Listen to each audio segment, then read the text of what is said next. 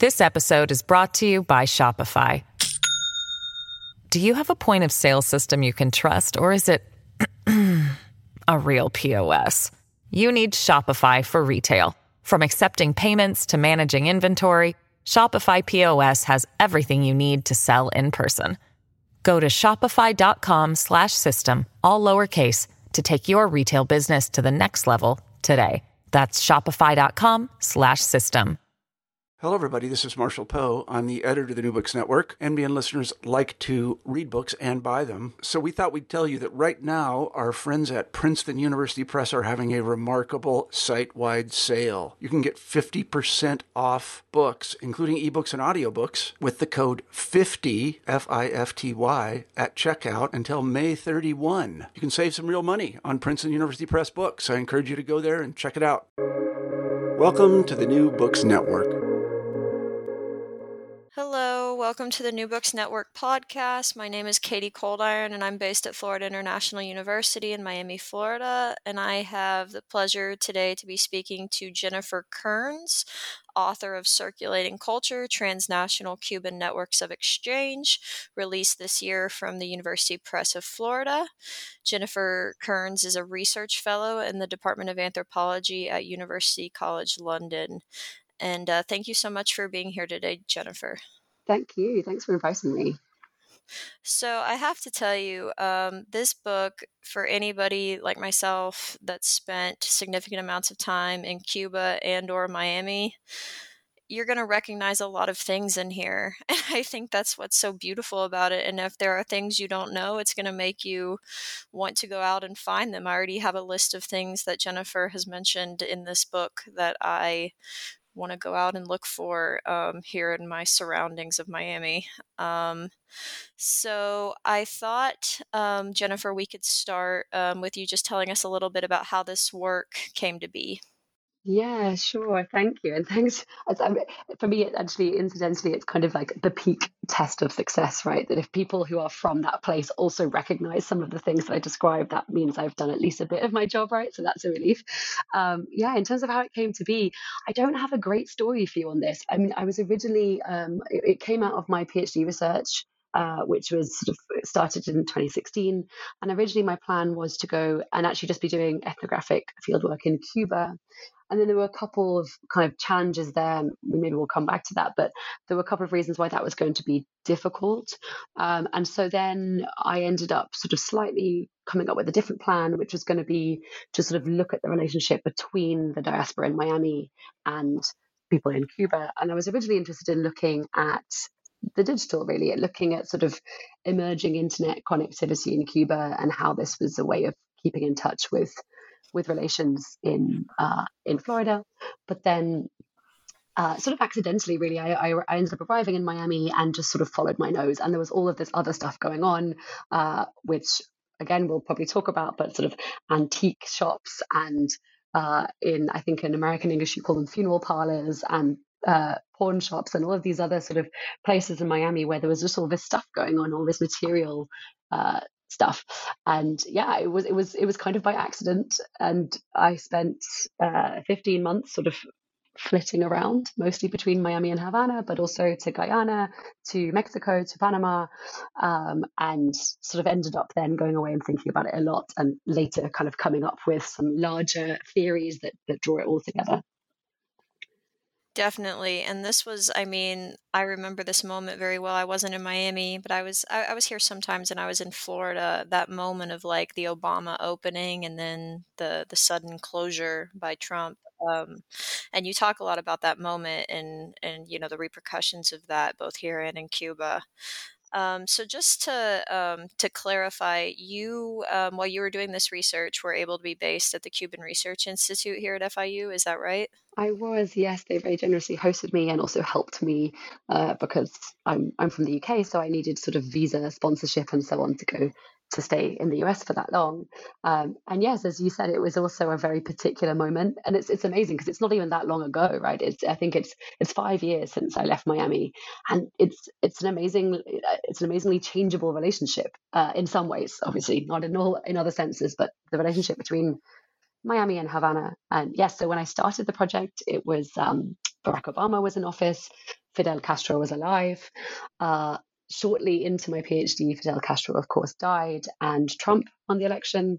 And so then I was in Miami really through the sort of peak of of of the Trump years. Um, and then, of course, there were also administrative changes happening in Cuba at the same time. And then the book goes right the way through to sort of the election of Biden, and and again, like lots of changes in policy regarding Cuba. Uh, throughout those five years. So, um, and, especially with regard to what people can send, how regularly you can go, whether or not you can visit people frequently. Like those things were changing for my interlocutors sometimes even on a sort of every few months. It was quite hard to keep up with.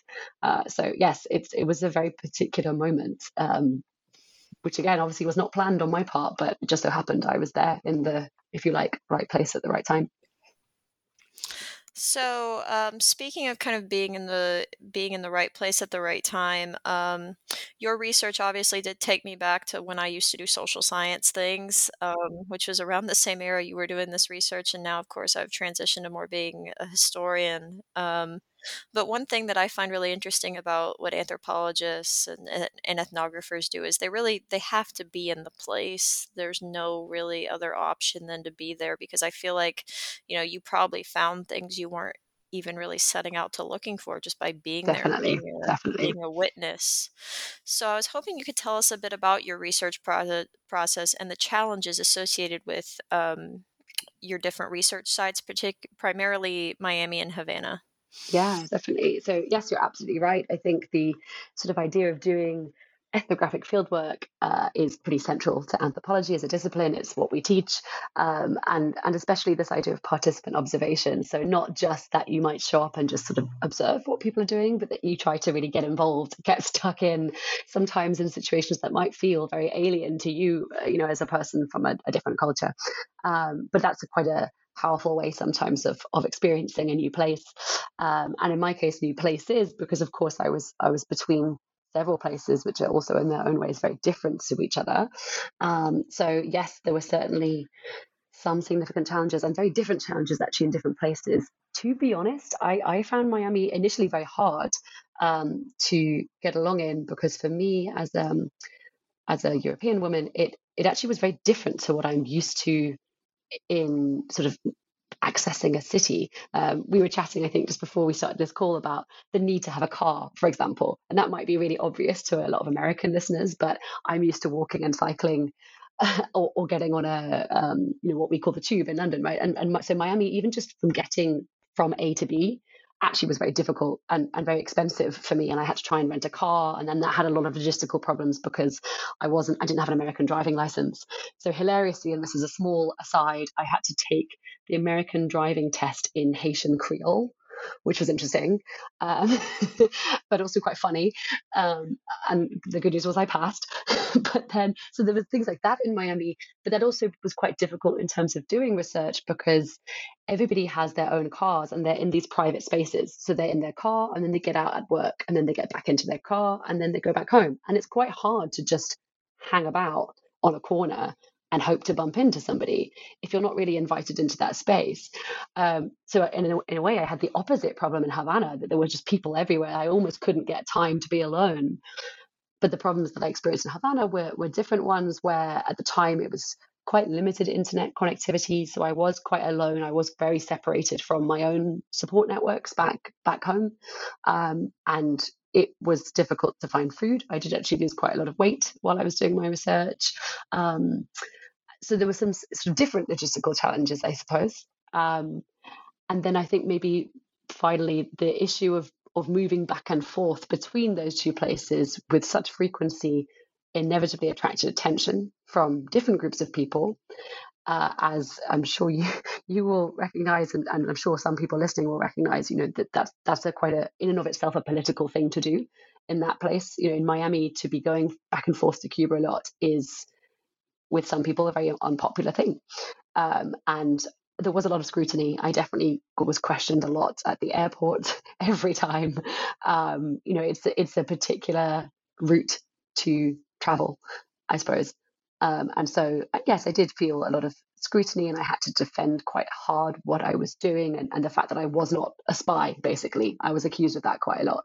Um, so it took a long time, I think, to earn the trust um, as it should do, I mean, of, of people both in Havana and in Miami for them to really understand what it was I was actually trying to do and that I wasn't there as, as some sort of political project, but just because I was sort of just hanging out, really. And for people that are not familiar with anthropology, that probably does sound a bit odd, you know.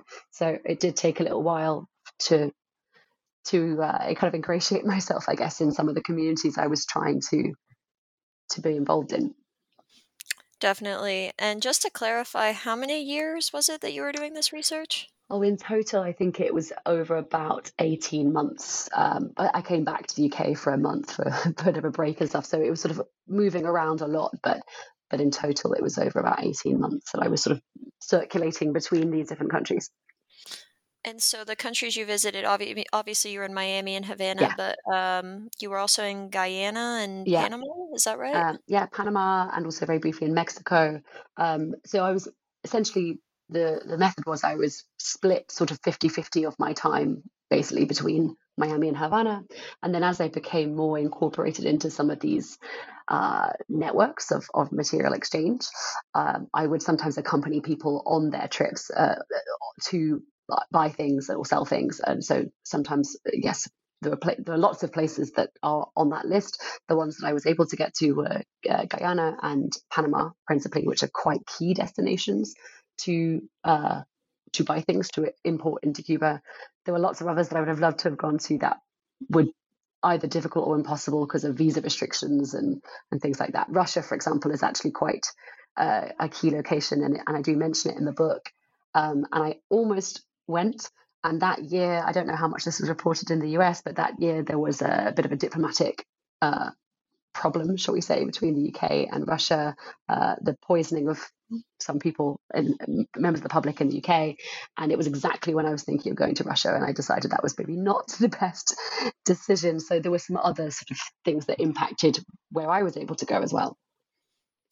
But I remember in your book that you um, relied on like secondhand accounts for like the Russia piece. Yes, um, so that, right? was a Cuban man who I actually did spend quite a lot of time with in Havana, and he sort of told me all about his experiences of of having been taken as a mula to Russia. So yes, I, I was able to sort of hear about it, well, firsthand, but but not sort of witness it as it was happening, if you like. Mm-hmm. So, getting into the the thick of it, um, the thread that seems to tie this work together is the idea of value and how both the tangible and intangible accrue value through this transnational web that exists between Cuba and the diaspora. And something interesting that you do that I love is um, you invoke the um, concept, which anybody that's taken Intro to Anthropology will know, Malinowski's Kula ring, which you dub the Mula ring. Could you tell us a bit about this concept as well as more on the definition of a mula in the Cuban context for those listeners that might not be familiar? Yes, for sure. Um, yes, you know, absolutely right. It is pretty much the central topic in the book. Um, so yes, the book is is absolutely exploring value, um, and I guess potentially in a slightly different sense to many of the more kind of classic anthropological texts that look at value, which often will focus on production in quite a Marxian sense of um, of, of the of the word. Um, and when I went to Cuba, I think I think for anybody that actually spends time in Miami Airport, it's very visibly obvious that there are these groups of people who are shipping things back and forth, rolled up in sort of spherical plastic uh, packages. And I'm sure you're nodding. You've certainly seen it as well. I think a lot of us have. Um, and so it became very clear to me that a lot of things are not produced in Cuba. But nonetheless, when you get to Cuba, you can get hold of a lot of items um, which have been informally uh, acquired and circulate around economies of sort of various degrees of informality, I suppose. Um, and that really the key to being a well connected person in Cuba and therefore a sort of materially well furnished person as well is to have these networks of um, I, I, I, mentioned the word confianza, but it like trust or solidarity, these kind of social networks of connectedness that means that you can access things that have been brought in in, in various means. Uh, and so I ended up focusing a lot more on this idea of circulation, hence the title of the book, instead of instead of production, um, because uh, again, to make it really explicit, a very, very key uh, context for this book is, of course, the, the US embargo of Cuba. And so officially, things are not imported into Cuba, and officially, you're not allowed to uh, just sort of go down and to, I don't know, DHL or something and just ship something. Um, and the rules around that also change quite frequently. And I, and I discuss that in the book about how over the years, the degree to which you can send things to Cuba has shifted with different political um, systems, I suppose. So yes, to come back to the Malinowski, um, as you said, it's quite a kind of core thing within anthropology. This idea of the Kula ring. Uh, so in a nutshell, he describes this sort of network of circulation uh, in uh, Melanesia, in Papua New Guinea, and how essentially people on an island are able to connect with the beyond by going to other places in sort of expanding networks of, of material circulation, but it also in that enterprise they connect with other cultures, with other sources of value. They're able to sort of expand who they are and what they represent, and then they are able to go back to their home having built up a certain prestige, which equates to value in their local setting, essentially. That's kind of, I would say, the crux of Malinowski's ring and, and how it's been used in anthropology over the last almost 100 years since it was published. Um, and so, yes, I don't quite sort of say that they're exactly the same, but a mula or a mule in, in often might mean, for example, a, a, drug smuggler. And to be very clear, I was not following people smuggling drugs or anything like that. Uh, but in the Cuban context, particularly, as I said, it's very hard sometimes to get hold of even things like, you know, t-shirts or um, jeans or medicine or light bulbs, some really mundane day-to-day items. And all of this stuff gets taken into Cuba, often in suitcases or informally by people who are visiting friends and family and things like that, sort of remittances ultimately. Sort of you could group it all together as material remittances.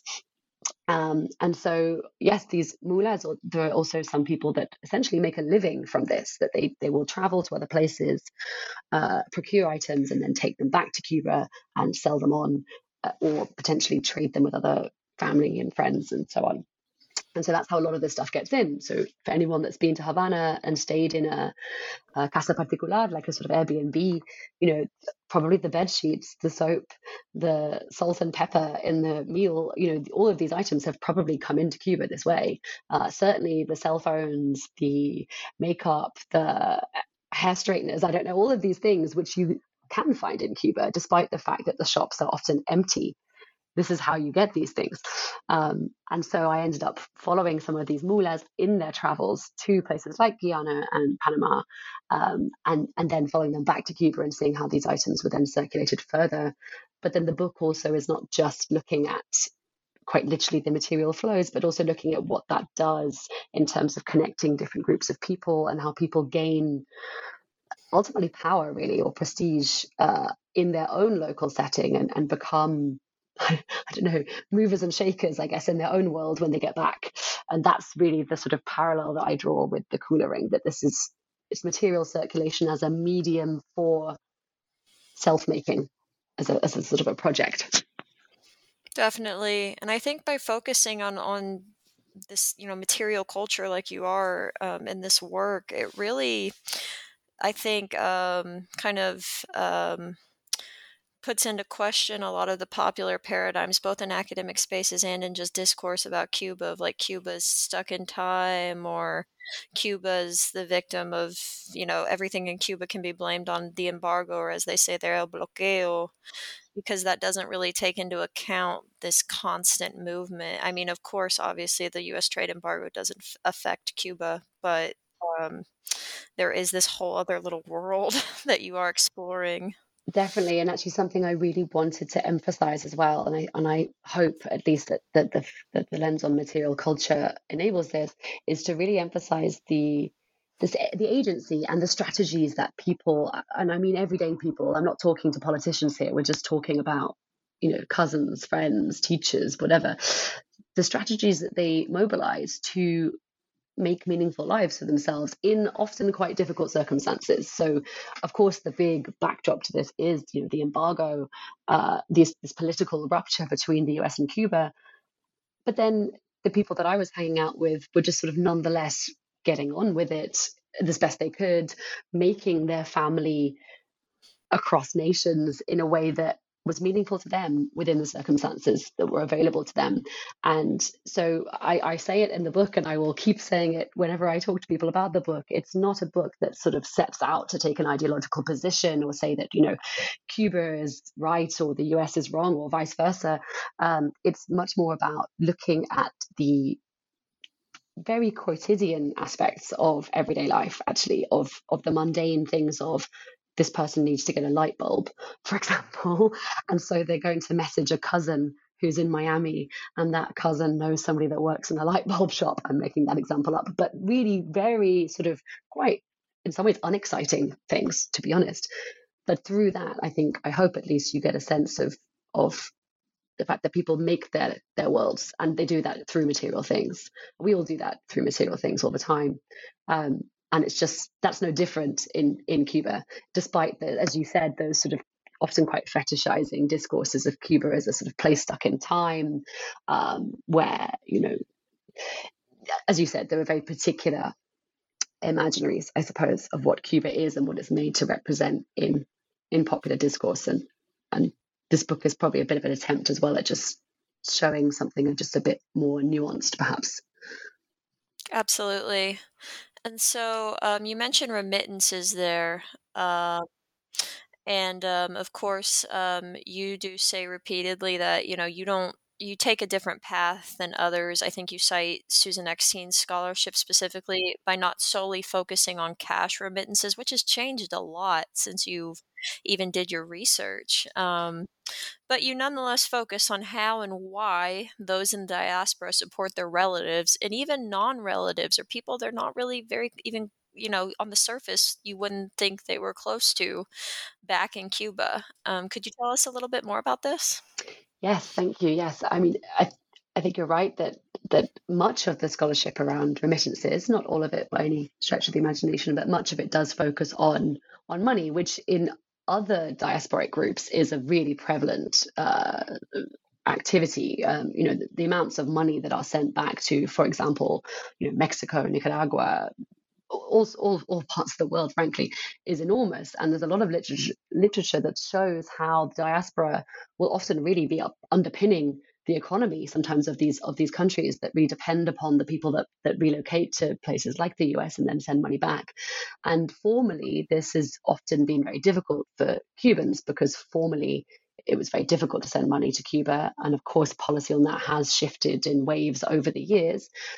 But there is a cap on the amount you can send. And so I think, particularly in the Cuban example, perhaps partly because of the, the embargo, remittances are potentially even more material because it is some sometimes easier to send things like light bulbs or bike tires or something than money. Um, again, that that changed even while I was in the field as we moved from the Obama administration to the Trump administration, and policy changed.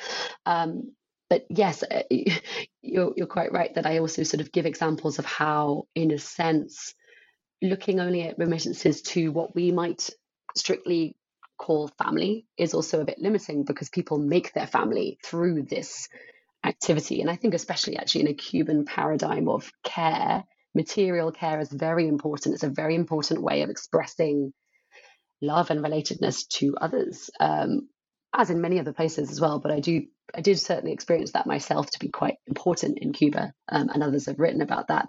And so, yes, I do actually end up using this idea of material transfer as a metaphor perhaps for kinship itself. And I do engage a lot with, um, again, some quite kind of classic anthropo- anthropological theories about what is relatedness. You know, it's not only about sort of DNA necessarily and sort of what we might call blood relatedness, that there are other ways in which we construct relatedness to people around us. And so I contend in the book that remittances and I, I call them material remittances to try and include also as, as well as money some of these other items like t-shirts, light bulbs, sheets, so on, um, also become an important means to do that, especially in light of uh, relationships where some of these people can't see each other, haven't seen each other for 50 years, perhaps. You know, some of the people I interview in the book have absolutely no idea what their, you know, cousin looks like. They have not seen them for 50 years, but they maintain contact several times a year by materially being in each other's lives, um, which is another way of being family. I suppose. Definitely. Um, so moving through through your chapters um, you have um, you you spend a lot of time in hialeah which for those who uh, might not be familiar with miami-dade is demographically the most cuban part of of miami-dade county even more so than little havana at this point little havana obviously has a lot of symbolic power but um, as Jennifer, you mentioned in, in your book, Hialeah, um, since the early days of exile, migrants have went less to Little Havana and more to Hialeah. I once, just an anecdote from Miami on my part, um, I once met a business owner who owns a restaurant that's named La Chucheria. And oh, I know that one. Yeah, there's one on the Malecon yeah. and one in Little Havana. And I yep. met um, the owner once here, Jesus El Chucho, and um, he had told me literally how much he regretted opening in Little Havana because mm. he feels like he would have had more business if he had went to Hialeah. So interesting, yeah yeah, that's kind of the context. Um, but Jennifer, what you do is you spend a lot of time in a pawn shop in Hialeah. so I was hoping you could tell us a little bit more about this space and what what you saw there. Yeah, thank you. I mean, I think I also did quite deliberately choose Hialeah in a sense because one of the other things I set out to try and do in the book is to engage with a slightly different group of Cubans in Miami to the group that we read about most often when we read about the Cuban diaspora. Um, as you said, like a lot of the sort of original exiles that came over in the 60s and settled in Little Havana. And I've actually really sort of created this, this well known uh, diaspora have very ideological views, understandably, and very particular uh, viewpoints onto relationships with Cuba, um, which is, I think, quite common knowledge. And Hialeah is less discussed, maybe, outside of, of Greater Miami, but as you said, is actually demographically very Cuban, but also potentially a little bit different to Little Havana in that it's also got a large number of Cubans that that don't speak any English. That I mean, actually, I I don't think I ever did speak English in Hialeah. Uh, there's a lot of people who've arrived quite recently, maybe in the last five to ten years, and so did grow up under socialism in Cuba and then migrated. A lot of them migrated also for more economic reasons as opposed to ideological ones. They weren't sort of fleeing the revolution so much as they were moving potentially to try and make money to send back as remittances to relatives still there. And so this group in Hialeah does maintain a lot more contact with people on the island. There's also uh, at least a different, I would say, set of politics and political concerns about that in Hialeah to in Little Havana. And so this is more the group of Cubans that I was hanging out with, uh, and some of them kind of make a living straddling the two. They almost have one foot in each place, and some of them are literally going back and forth on a weekly basis, uh, and that is their their livelihood as well as their sort of social connectedness. Um, and yes, it was almost sort of by accident that I was very interested in this idea of value and of what does it what does economic value mean to these people who are spending half of their time in a formally socialist system, you know, formally speaking, Cuba is still socialist. Um, and then the other half of their lives in Miami, which I think by m- many of our estimations is kind of really associated with capitalistic excess almost, you know, bling and sort of super yachts and this sort of image that you get of Miami as the golden city and all of that. So there's this group of people who are very frequently moving between these two places. And I was interested to understand how they navigate that shift on a regular basis. Um, and something that also really struck me as, a, as an outsider to the US was just the prevalence of these pawn shops, um, which there's sort of one on every block or two on every block um, in lots of parts of, of Miami and, and especially in Hialeah, uh, which is not something I actually see so much incidentally in, in in the UK, which is maybe why it stood out to me. So I didn't actually really know how they worked, which I just literally wandered in out of curiosity. Actually, I just did not know what it meant. Um, and got in there, and it was just a treasure trove of all these things that everybody considered to be very, quote, Cuban. Little gold Saint Lazarus medallions, little, just, I, there were just all these sort of uh, tropes almost of Cubanness that people had pawned. Uh, and it struck me as a very interesting space where the definition of what is considered valuable is really quite hardly delineated. So the man that ran this pawn shop was able to say, this item, which has great emotional resonance for you and which you carried with you from Cuba on a boat, is worth seven dollars fifty, for example. Like that, for, and I saw lots of these scenarios playing out, and I described a few of them in the book, where these people would sort of come in often in a moment of vulnerability, of needing money, often for a quite emotional reason, like wanting to send it back to a, a struggling relative on the other side in Cuba. And so they would come in with an item that they thought had a particular value. And sometimes that might be in a more of an emotional value because it was something that they associated with their home or their former life. And then in the in this space of a pawn shop, it's given a monetary value. Um, and so I discussed that a bit. And then one of the other things that I found interesting, at least that came up, was that some of these, I call them the new Cubans in the book, but these sort of this group in Hialeah that is living more in the in the between and the betwixt of of Cuba and um, and Miami use these spaces in a way that uh, surprised me at least. Uh, so I think it, for many of us uh, in Europe and I think in North America, there's a bit of an, a stigma perhaps or an association of of people needing to use pawn shops at times of um, economic struggle. And uh, I mean, there's no point in lying about it, right? These these shops are very prevalent in poorer neighborhoods, um, and there's a strong association with that. And so I was quite struck by hanging out with these people that were using them in a way that I hadn't expected. They were almost using them as a way of renting out their own items, so that they could have money when they needed the money, and then they could get the item back when they wanted the item back. And it was a way of almost having shared ownership of an item, uh, which and so I discuss this and I discuss what that means within sort of a socialist versus a capitalist paradigm of value, essentially. And so in that way, I found these spaces to be uh, creative possibilities that people were making the most of in ways that, to me at least, were quite surprising. This episode is brought to you by Shopify. Do you have a point of sale system you can trust, or is it a real POS? You need Shopify for retail. From accepting payments to managing inventory, Shopify POS has everything you need to sell in person. Go to shopify.com/system all lowercase to take your retail business to the next level today. That's shopify.com/system.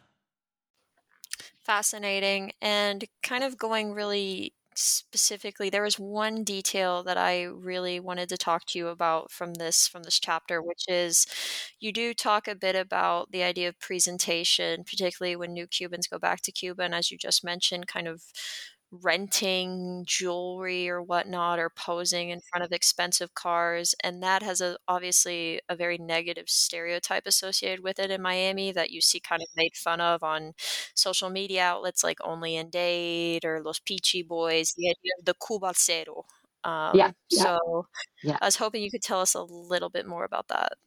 Yeah thank you. Um, it's it's true. And it was something that I, again, as an outsider to, to all of this, found quite striking that on the one hand, there's this idea that in a socialist uh, society like Cuba, there is no formal recognition of a class structure. You know, there's this idea that we are all unified in our in our common purpose, and then when that maps onto and i'm not saying necessarily by the way that I, I i think that's what happens on the ground but there is at least that idea sort of ideologically speaking and then you have these places in Hialeah where there's a very visible performance of I think visual, yeah, visual tropes that we associate with excess. So bling, as you said, you know, the jewelry, the cars, the sort of Instagram tastic stuff. And and you're right that that obviously gets a lot of attention in Miami. And it's not only Cubans. This is also something that you see with Venezuelans and other diasporic groups, um, certainly in Miami. Uh, and so I was very struck by this sort of visual performance of wealth and also, what does that mean in Cuba, which is a place where, historically at least, you know, even 10, 15 years ago, this would have been a very stigmatized thing. And uh, there are various other books that discuss the changing sort of symbolism of what they call Yuma.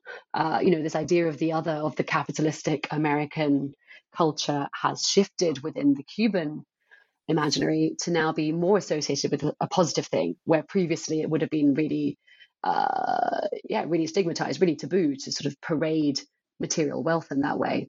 Um, and so, one of the things I also talk about through this discussion of the pawn shops is how in Hialeah we see a sort of playing out of the visual expectations that people in Cuba would have of what it would be like to live in Miami.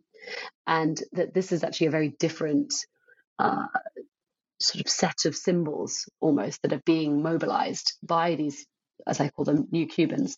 And while they are considered very disdainfully by perhaps the more middle class and and um, and wealthier earlier Cuban migrants in, in Miami. So, for example, the Cuban exiles in Little Havana who would see this as quite vulgar or quite gaudy behavior. And to your point, yes, you see this a lot in the media in Miami uh, I think the point I try to make here is that for the new Cubans, they're not necessarily, they don't really care that it doesn't fit in to Miami's sensibilities of what is value because they're performing this, if you like, on Instagram and so on to an audience that's actually back in Cuba. And that's that's where they're connected to. They're connected to their families back in Cuba and they want to show that the sacrifice of of having left, of having gone somewhere else to make a life for themselves was worth it uh, materially. And so I, I, I, use this again at the beginning of the book to set up just how interconnected Havana and Hialeah are, and that the sort of visual imagination of success is really on an axis between Hialeah and Havana, as opposed to Hialeah and Miami. That's that's really the point I try to make through it.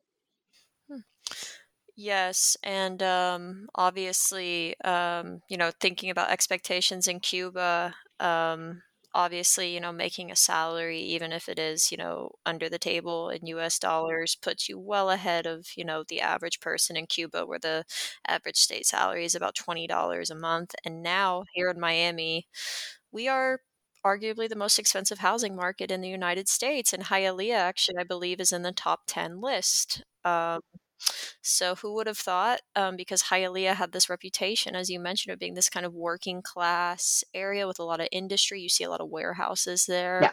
Yeah. Um, but nowadays, it's it's very interesting to live down here right now. it is, and actually, I also, I mean, uh, one of the this isn't in the book actually, but one of the interlocutors from Hialeah that I I was spending time with, uh, yeah, was really struggling with that, and and she was essentially living in a shed the, the garden shed of another Cuban family that had got here about 15 years earlier. So there are also between, and this is why I do try to pick at pick out these slightly different generations of Cubans in Miami now, because Cubans have been in Miami for 60 years and counting building this very considerable diaspora. But even within that, there are these different sort of class sensibilities and and vulnerabilities for sure.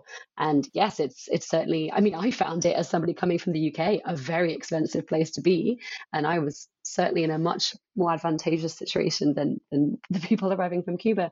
Um, but yes, I think a lot of this is played out in the imagination that people in Cuba have built up over decades of what it would be like to be rich in a capitalist country. There's this sort of imagined other. And so the the visual tropes of this bling, of this excess, excess uh, of all the gold jewelry that I was seeing in these pawn shops, I think really speaks more to this sort of fetishized imagination of what wealth might look like in a Cuban mentality, as opposed to uh, to your point, I mean, in Miami, maybe there would be other more valuable sort of assets that people might look to buy. So it's that sort of contradiction, really, that I was trying to tease out early on in the book, because I think that sets up what a, lot of the other chapters then go on to look at, which is how people then maintain these things over you know, difficult circumstances. Definitely. So you have an entire chapter um, on the movement of digital content between Cuba and Miami, particularly through invoking the concept of el paquete. Could you explain to the listeners what this is and how it works? Yes, they certainly can. And I'm sure that this has changed a bit in the years since I've left because internet con- connectivity in Cuba has changed quite a bit in the last few years. But at the time when I was first in Cuba um, in 2016, it was very hard to get online. You could get online, but only really in, in urban centers. So, for example, in central Havana, you would have to go to a public square where there was a government provided internet Wi-Fi source. And if you were Cuban, you would have to hand over your national ID card, or if you were a foreigner, you'd have to hand over your passport and pay. At the time, it was five US dollars for an hour. Late by the time I left, it was one US dollar per hour. But to go back to your point earlier, where the official state salary is 20 US dollars a month, of course, people top that up informally, but officially that is an enormous monthly, a fraction of your monthly income to get online. And it's a very sort of difficult connection. It drops out a lot and, and so on. And so surfing the web, as we might call it in Cuba, is certainly was throughout the time I was there, very difficult. Um, and yet when I arrived, I remember that, funny enough, the first time I ever saw Game of Thrones was in Cuba it was in Cuba before it came to London, at least as far as I'm aware. everybody was watching it. And I was sort of thinking, well, where does this come from? And I also remember watching like BBC documentaries, like David Attenborough shows, and thinking, where is all this coming from? It's everywhere. Every kind of bar and restaurant's got it playing on a TV in the corner. And the answer to that is this informal economy unto itself, which in Cuba is called el paquete, which means the package. And when I was there, this started off essentially being like a like a hard drive or like a sort of set of USB sticks with all of this downloaded mostly visual content, but also music, you know, soap operas. Um, you can get audiobooks and PDFs and all sorts of content. Um, and it circulates in the way that lots of informal circulation happened in socialist economies, both in Cuba and in Eastern Europe. So it's sort of a network of, of trust, and certain people know that, oh, you know, Jennifer's looking for this, and I know that this person has it, and, so on and so on. Uh, and so initially, this used to happen once a week, and it would go across Cuba, and people would pay sort of, I don't know, the equivalent of about 10 cents to get a film that they wanted to see. Um, and, and in the book, I actually do describe how this has sort of come out of, of earlier digital content or analog content sharing practices in Cuba going right the way back to you know the 60s and 70s. Um, and nowadays it's actually become more or less sort of daily, if not several times a day. And so if you you you have a sort of a dealer, a paquetero, a packager uh, who represents your local street maybe or the block that you live in, and they there's a whole sort of supply chain where people go and get content and then sell it on and sell it on. And some of it is also exchanged for free. Um, and ironically, as I said, I sort of came across this because I was able to access a lot more digital content in Cuba despite being offline than I was able to in Miami, where I couldn't really afford, I certainly couldn't afford, um, what do you call it, like cable TV and stuff, um, you know, and I didn't have access to that in Miami. Uh, so I actually had far more digital access in some ways in Cuba. Um, but of course, my original interest in this was also because it is deeply material, because it's all passing around on these material hard drives, which go hand to hand. Uh, and so that's kind of how it started. And then I also sort of describe towards the end of that chapter how, in some ways, the situation has almost been reversed. That now, uh, albeit in small scale, there are some Cubans that have migrated to Hialeah, uh, to the Miami area, and miss this sort of saturation of digital content that they once were able to enjoy in Havana. And so I have actually seen this paquete now being exported out of Cuba and into Miami because it is much cheaper than getting cable TV, for example, or um, you know Hulu or Netflix. So again, really that chapter is sort of showing how these two places are so intertwined in every way, including even in digital content.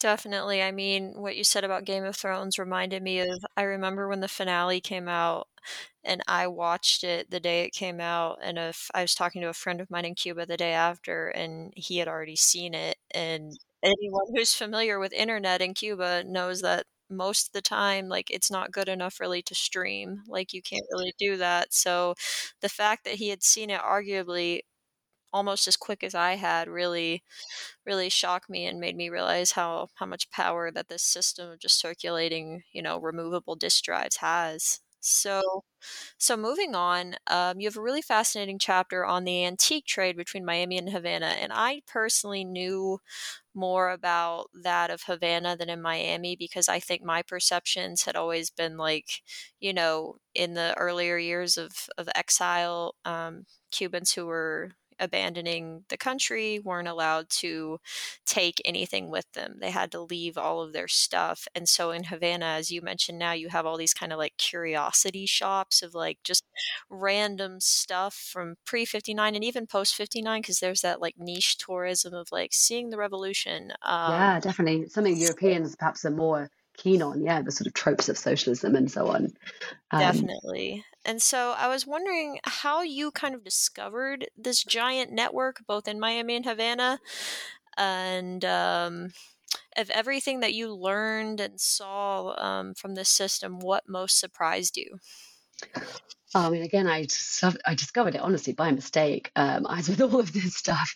Um, in you're right that in Havana, it's it's quite visible that there are these antique shops, and some people, perhaps more Europeans than Americans, go and are very you know there's this idea of cuba as being stuck in time That this idea of it sort of a lot of the tourist literature even sort of like go back to the 50s go back and be in this old car and so on. And so that is a thing which i think also in cuba they are sensible of that and market that you know as a, as a thing for tourists and, and make something of that. So there was definitely that. Um, and then in miami again there are lots of shops actually as it turned out far more than I expected that deal in uh, like nostalgia stuff, essentially aimed at this exile generation who left and have never gone back. And I think it's fair to say that for some of them, Cuba in their minds has also stayed still the day that they left. And so some of these shops really do have it's it's like walking into a sort of a curated museum of the Cuba that they think they remember. Uh, in 1959 as if the clock stopped at that point. Uh, so there are various examples I talk through, like um, what we would call like the, like the phone book, what we would call the yellow pages in the in the UK at least, of sort of the phone book from 1959 when the revolution struck, and you can go and look at it and sort of say, oh yes, I remember the blah blah blah family on the street over there. You know, maps of the of the cityscape. Um, Coca-Cola bottles from before the revolution, all sorts of things. Um, and so a lot of this, again, you know, the material is deeply emotional and um, in some ways triggering, I suppose. And so I do in the chapter describe accompanying people who are going and sort of reliving their childhoods by handling these items, by renting them out for significant birthday parties. And you know, they, they become almost spiritual in their agency, I think, to evoke this lost past. Um, there's also a part of that chapter where I go to um, it's called the Cuba Nostalgia Fair. I believe it happens every year actually in Miami. It is quite an experience. I I strongly advocate going. It was it was quite overwhelming for me, but also for people there. You know, it's quite common to see people bursting into tears looking at these items. Um, and it was there that basically accidentally, to be honest, I started to find out that some of these items were not brought with the exiles in 1959, that some of them have been shipped out since, some of them to order, and that actually there is a very buoyant economy in moving items back and forth between Miami and Havana uh, to wherever the market is strongest at that particular time. And um, of course, all of the people in the book I've anonymized and I've tried to change details so that they're not identifiable. But there was definitely a lot of um, interesting, shall we say, discussions about the morality of this, about what, you know, who stole from who in terms of you know, the communists stole my birthright and so I'm going to steal it back. And then, you know, there are various examples that I give in the book of quite loaded moralizing discourses that get attached to these items as well.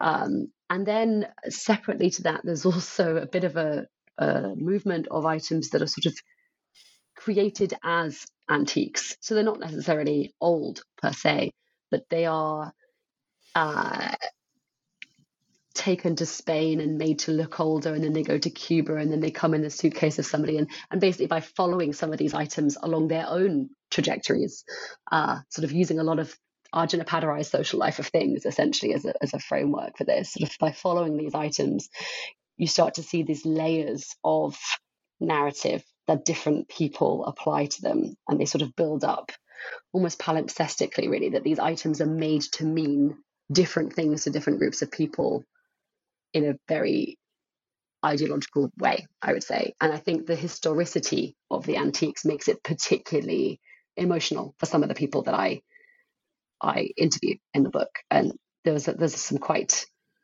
yeah some very emotional moments. I, I I vividly remember meeting you know lots of people sort of crying and hugging items as if they were sort of long lost friends and, and things like that. So yeah, it was probably one of the more interesting for me personally one of the more interesting things that I was not expecting to find at all and suddenly found myself in the middle of, like with much of the book, frankly.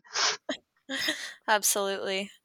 So, um, coming to the end of your book, uh, the final chapter before your conclusion focuses on death and the negotiation of being buried in Cuba versus in exile. So, I was hoping to to talk to you about kind of why you decided to focus on this and what were the challenges, if any, in trying to learn about um, this topic. Obviously, a very sensitive one for for many. Definitely. Um, and yeah, again, I'm not even sure that I would say I decided. It was more that it was sort of happened at me and I sort of realized that it was quite interesting. Um, so yeah, I'll start with a little story actually, perhaps because I think this demonstrates it quite well and it's in the book. Um, that uh, a friend of mine, uh, her grandfather died, her Cuban grandfather who had come in exile in 1961, I think. And for many of the exile generation in Miami, this is sort of the ultimate painful stab really that even in in death they can't go back to their homeland. And this is a very painful uh, topic of course.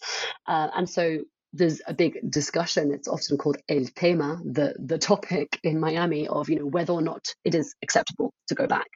And a lot of people um, because of course the exile generation is now increasingly older um, and so there is a topic about whether they want to be buried uh, in Miami, or whether one day, if things were different, if socialism fell, is often the way they would put it, they would want to be uh, reinterred perhaps in Cuba. And this is something that quite a lot of people will write into their will um, with some quite specific clauses as well. And so this came to my attention.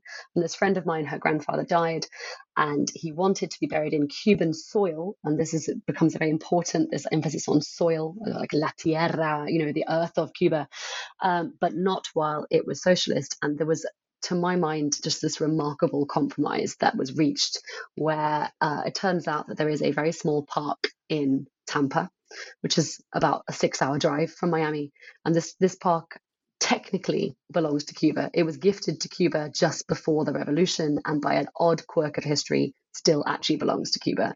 And so, to fast forward a little bit, I remember at about 11 at night with this friend who was holding a sort of the little plastic bucket and spade that you would take to the beach with a child, one of those. And she was sort of scooping earth from this park through a sort of metal fence into this little sort of beach bucket to take back to Miami to scatter over her grandfather's um, coffin as he was buried in Miami. And in her mind, this was very important because it was Cuban soil, but also very importantly, the soil from this park was belonged to a Cuba from before the revolution.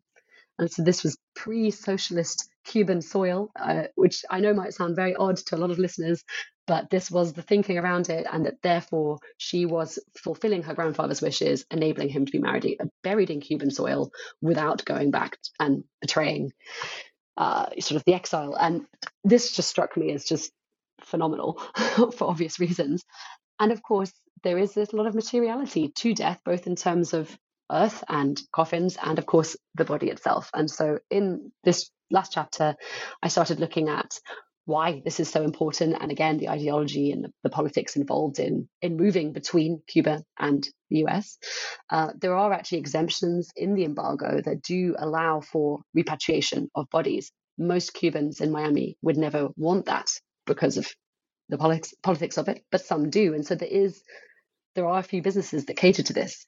And so I spent some time in these businesses hanging out with uh, morticians, which was a again an unexpected part of my research. But again, this is sort of a very fraught moment, a very emotional moment, as you said, and therefore I found a moment where materiality becomes very important and almost very mobilized, I would say. And it, that's really what the chapter looks at about how people can, I suppose, if I was going to be cynical, sort of almost twist reality to create Cuban Earth that is somehow not socialist, but therefore, you know, there's, there's some sort of mental acrobatics that have to happen to to fit all of that together, which is, I think, fascinating and, and, and also was very important to the people I was spending time with. Hmm. Definitely. That was um, probably arguably my favorite chapter of the book personally. So, um, so I always like to end this with um, asking the author, you know, what are you working on now, or do you have any projects that you'd like to do in the future? Yeah, thank you. I mean, my answer might be a bit of a surprise because actually I'm not doing um, any work at the moment to do with Cuba at all. Um, I my background has always been as a digital anthropologist. That's kind of how I became interested in Cuba in a way. And so actually at the moment I'm doing a lot of research into AI and AI in uh, mental health care. Um, which is, uh, sounds very different to what this book is about. There is a bit of a sort of a trajectory that plotted the course over the last few years from, between the two. Um, so yeah, now I'm actually moving into looking at some other types of technology in different kind of cultural settings. Um, but yes, in the immediate term, I'm also uh, doing some publicity for this book. I'm going to be going back to Miami for the first time in five years later this year, which I'm looking forward to, also slightly nervous of. I'm aware that some people will read this book and have different reactions to it because of that sort of more political discourse in Miami of of of connection with Cuba. Um, but yeah, I'm looking forward to coming back and seeing probably also how all of this has, I imagine, changed in my absence. I'm probably going to have to write another book now, like a second, a part two, to, to bring it up to date. Well, so I will definitely, I'll definitely be on the lookout for that part two. But just to, I feel obligated because I'm technically an affiliate of the Cuban Research Institute at FIU. But if you're in Miami on October 20th at 7 p.m., uh, Jennifer will be here at the Books and Books location in Coral Gables. Uh, presenting her book, and I'm sure the book will be there for purchase, and she will be there to sign it, of course. if you want, yeah yeah, I'll definitely have her sign my copy. But this has been Jennifer Cearns uh, talking about her latest book, Circulating Culture Transnational Cuban Networks of Exchange. Thank you so much, Jennifer. Thank you. It was lovely to talk to you. Likewise.